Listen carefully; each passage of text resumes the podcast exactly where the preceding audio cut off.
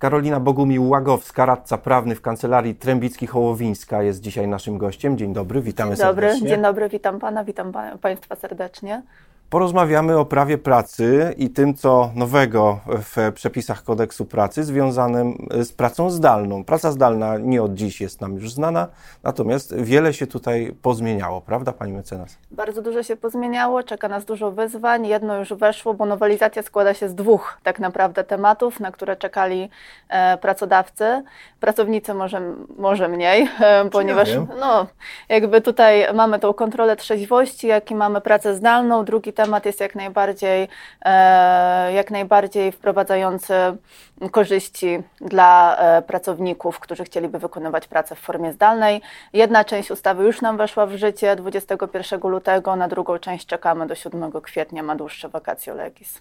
No ale 7 kwietnia to już w sumie niedługo, więc rzeczywiście pora się do tego przygotować, gdy jest się i pracodawcą, i pracownikiem. Zdecydowanie, zdecydowanie wprowadzając regulaminy albo wybierając formę, w jaki sposób e, pracodawca chciałby wprowadzić i uregulować dane, dane przepisy. No właśnie, wprowadzić regulaminy. Mówimy o pracy zdalnej, która e, wreszcie zyska jakąś podstawę inną niż te przejściowe przepisy covidowe.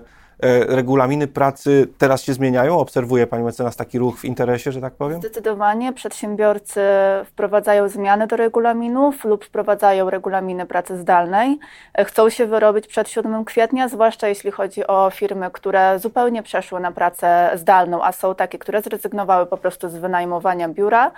E, jak e, jest większość firm, praktycznie ogromna ilość firm na rynku, które po prostu wprowadziły pracę hybrydową i też muszą uregulować e, sposób prowadzenia tej pracy już nie na przepisach covidowych, lecz faktycznie na zmianach do kodeksu pracy.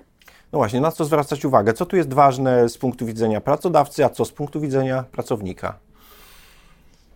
Z punktu widzenia pracodawcy, przede wszystkim, jako że głównie reprezentuję pracodawców, E, właściwe jest e, faktyczne e, wprowadzenie regulaminu pracy zdalnej, uregulowanie wszystkich kwestii, takich jak na przykład w jaki sposób zabezpieczać dane osobowe w przypadku pracownika pracującego w formie pracy zdalnej, w jaki sposób przeprowadzić kontrolę, na przykład przestrzegania przez pracownika bezpieczeństwa i higieny pracy, mm, w jaki sposób zrobić ocenę ryzyka zawodowego, czy faktycznie ten e, pracownik może wykonywać pracę zdalną, sposób weryfikacji e, pracowników, którzy mają możliwość e, zawsze pracować zdalnie, tak? czyli osoby posiadające dzieci, osoby sprawujące opiekę nad osobami niepełnosprawnymi, także jakby tutaj mamy szereg okoliczności, które pracodawca musi uwzględnić w regulaminie. Tak? No i oczywiście jeśli chce wprowadzać również kontrolę, kontrolę trzeźwości w swojej e, firmie, również jakby musi to wyraźnie wprowadzić w regulaminie albo obwieszczeniu. W przeciwnym razie nie będzie miał takiej możliwości, żeby przyjść i, i, i, skontrolować. Czy to może być kontrola, jeśli już o tym mówimy, kontrola taka nagła, niezapowiedziana? Może być to kontrola nagła, niezapowiedziana, czy tak zwana prewencyjna, nawet jeśli pracodawca, nawet jeśli pracownik nie wykazuje żadnych cech e, bycia pod wpływem alkoholu. Natomiast wszystko to musi być zapisane w wcześniej uwzględnione w regulaminie, tak? Czyli musimy określić, pracodawca musi określić grupę osób e, co do przeprowadzenia kontroli trzeźwości, Zastrze tak? Zastrzeżę sobie to uprawnienie, jeśli tak, dobrze rozumiem. Tak. tak, natomiast jeśli tego uprawnienia nie ma w regulaminie, pracodawca musi działać na podstawie dotychczasowych przepisów, czyli po prostu wezwać e, policję. Tak? Natomiast może sobie w regulaminie, tudzież w obwieszczeniu, jeśli e, w jego firmie nie jest wymagane posiadanie regulaminu, może po prostu e, zastrzec grupę pracowników, którzy na przykład będą codziennie badani mhm. na posiadanie alkoholu we krwi lub innych używek. Tak? To, to musi być jaka grupa? Czy chodzi o, nie wiem, przesłanki związane z dotychczasowego, e, związane z dotychczasowym prowadzeniem się, przepraszam za brzydkie określenie, tych pracowników, czy to szczególny charakter ich pracy? Zdecydowanie jest to, ustawodawca przewidział to wcześniej. E, e, to jest, musi to być grupa pracowników, których praca może zagrażać ochronie życia lub zdrowia lub mienia, niekoniecznie tylko pracodawcy, tak? Więc jakby tutaj nie może to być każdy pracownik, dlatego już widzę, że Pan od razu myśli o tym pracowniku zdalnym. No, Także, szczególnie, tak. Także to nie jest takie oczywiste, no bo ciężko nam sobie, mi sobie przynajmniej wyobrazić, że osoba pracująca zdalnie gdzieś tam w biurze, nie wiem, załóżmy informatyk, e, w swoim zaciszu domowym może zagrażać gdzieś tam e, innym osobom. Nie może zagrażać? No może, ale to trzeba, pracodawca musi to naprawdę udowodnić, tak, że faktycznie jakby on, on e, może podlegać tej grupy pracowników, tak, którzy mogą zagrażać ochronie życia lub zdrowia lub mieniu, tak. No jeśli jest informatykiem Możemy mieć banku, mienie pracodawcy, tak. jeśli jest informatykiem banku, Natomiast tu nam się pojawia też e, problem z kontrolą, tak, no bo No musimy jakby naruszyć mir domowy. Więc często jednak e, wezwanie tej policji będzie konieczne, tak? Nie da się, nie da się uniknąć sytuacji, w której przychodząc do pracownika, e, i to no rozumiem, że prewencyjnie, czyli bez nawet takiego podejrzenia, że może coś być nie w porządku akurat dzisiaj, akurat w tym momencie, lepiej przyjść z policją, pani radzi? Do domu myślę, że tak. Dlatego, że no, pracownik może nas nie wpuścić, może mieszkać z innymi osobami, które zgłoszą zakłócanie miru domowego. Natomiast jeśli wyrazi zgodę, nie będzie miał z tym problemu, aby przeprowadzić kontrolę e, poziomu alkoholu w wydechanym powietrzu, nie ma problemu, tak? Jak najbardziej. Natomiast to wszystko musi być wcześniej uregulowane w regulaminie, więc pracodawca musi wszelkie te przypadki przewidzieć, tak? A no właśnie, więc y, jeśli mamy pracownika, który pracuje zdalnie, może rzeczywiście mieszkać z innymi osobami, może wynajmować mieszkanie z kilkoma różnymi e, osobami, każda pracuje gdzie indziej, to jego zgoda na taką kontrolę trzeźwości e, już e, załatwia sprawę, gdy e, e, w regulaminie pracy przyjętym przez jakiś zakład on się, on się zgodzi, pozostali e, mieszkańcy tego wynajmowanego mieszkania hipotetycznie nie mają nic do powiedzenia, rozumiem, W tak? mojej ocenie tak. E, oczywiście pracodawca tę kontrolę musi przeprowadzić z poszanowaniem godności i prywatności zarówno pracownika, jak i innych osób, które z nim zamieszkują. Czyli to jest w tym momencie kluczowe. Ustawodawca tak naprawdę uregulował tylko i wyłącznie to, że kontrola musi być e, przeprowadzona z poszanowaniem godności i prywatności. Ustawodawca nie e, rozszerza nam tego katalogu, w jaki sposób to zrobić. Myślę, że to, to pokaże praktyka. Natomiast zdecydowanie pracodawca e, będzie zabezpieczony wtedy, kiedy jasno i wyraźnie wszystko ureguluje w regulaminie lub w obwieszczeniu tak, e, do pracowników. Kiedy regulamin, a kiedy obwieszczenie? Regulamin wtedy, kiedy musi być przyjęty u danego pracodawcy, już funkcjonuje, czyli wtedy, kiedy dany zakład pracy jest obostrzony wymogiem ustawowym co do, co do posiadania regulaminu. Natomiast jeśli e, dany zakład pracy nie e, musi posiadać regulaminu pracy, może to być tylko obwieszczenie. Obwieszczenie w każdej formie, czyli poprzez na przykład wywieszenie w danym zakładzie pracy, czy teraz no, w, no, w nowoczesnych firmach, w dzisiejszych czasach głównie wysłanie No e-mailem. tak? mailing, bo jeśli Natomiast- pracownik jest zdalny, to może nawet nie zauważyć, że coś natomiast to firmie. bardzo ważne i co też e, zastrzegam każdemu pracodawcy, aby miał potwierdzenie, że pracownik dany mail odczytał, tak? Czyli najlep- najlepiej wysłać mailem za potwierdzeniem odbioru. Jasne. E, Mamy pracowników, e, e, którzy mogą mieć problem z alkoholem i się leczą. E, Czy to jakoś wpływa na e, przepisy tego regulaminu, które się, który się przyjmie? E, Nic nie mówi o tym ustawodawca w zmianach e, do ustawy, nie reguluje tego w żaden sposób. E, No, mm, to, że pracownik się leczy, nie oznacza, e, rozumiem, na, alkohol, na chorobę alkoholową, Tak, nie oznacza, że może przebywać w pracy pod wpływem alkoholu, więc. No to e, nigdy nie oznaczało oczywiście. nigdy, e, e, jak najbardziej ustawodawca też nie wprowadza żadnych dodatkowych e, zmian w tej kwestii. A czy w regulaminie jakiś tego rodzaju przepis może funkcjonować, czy niekoniecznie? Mogę sobie to wyobrazić, natomiast nigdy do tej pory nie wprowadzałam takich e, zapisów do pracodawcy.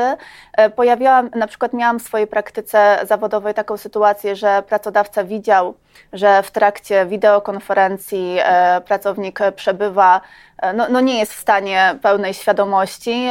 No tutaj pracownik tłumaczył się tym, że przyjmuje leki na depresję, swojego rodzaju psychotropowe, no wtedy oczywiście musi e, przedstawić zaświadczenie lekarskie, natomiast również w tej sytuacji powinien po prostu przebywać na zwolnieniu lekarskim, a nie świadczyć pracę. Mhm. Czy z Pani mecenas praktyki zawodowej wynika, że ten problem alkoholu w czasie pracy zdalnej jest widoczny? E, Na pewno zdecydowanie bardziej niż w trakcie pracy biurowej. Faktycznie pracownicy często e, no, nie, nie mają problemu, żeby, wiadomo, gdzieś tam ta linia pomiędzy życiem zawodowym a prywatnym się zaciera, tak? Więc em, traktuje się to zdecydowanie bardziej elastycznie. Natomiast e, pracodawcy jest bardzo trudno to skontrolować, zweryfikować i myślę, że ciężko będzie to zmienić. No bo też jakby w obronie pracowników teraz coś powiem, e, jakby nie, każde, nie każdy sposób świadczenia pracy jest e, określony wymiarem godzinowym, czasem wymiar zadań. tak. Mamy elastyczny czas pracy, prawda? nawet jeśli on nie jest określony jasno w umowie o pracę, no to jednak gdzieś tam na pracy zdalnej ten czas pracy jest zdecydowanie bardziej elastyczny, tak? No Więc e, potrafię sobie wyobrazić taką sytuację, że pracownik był na imprezie dzień wcześniej i zaczyna pracę na przykład dopiero od 12, bowiem musi e, dojść do siebie, odpocząć.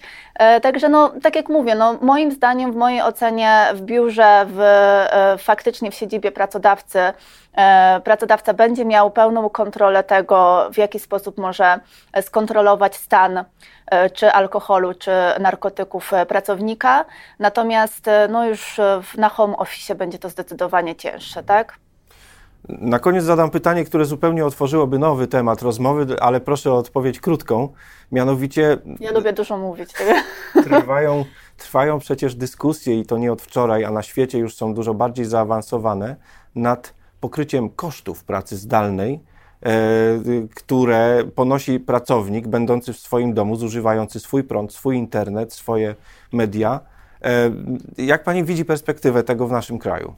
To jest bardzo ciężkie. I to, jak e, teraz podchodzą do tego pracodawcy, jak często mnie pytają, miałam krótko, o to, w jaki sposób wyznaczyć tą kwotę. Nie musi być bardzo krótko. Tego się tak naprawdę nie da zrobić, tak? Gdzieś tam pracodawcy wpisują po prostu.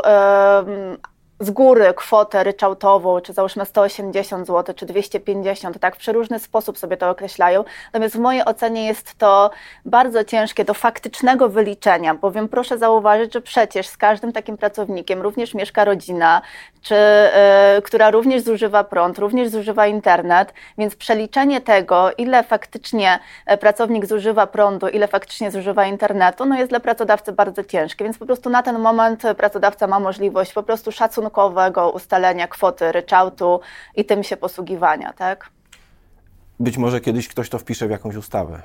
Być może, może wtedy będzie łatwiej, aczkolwiek też jeszcze nie pojawią się głosy, że kwota ta jest na przykład zbyt niska, tak, lub zbyt wysoka.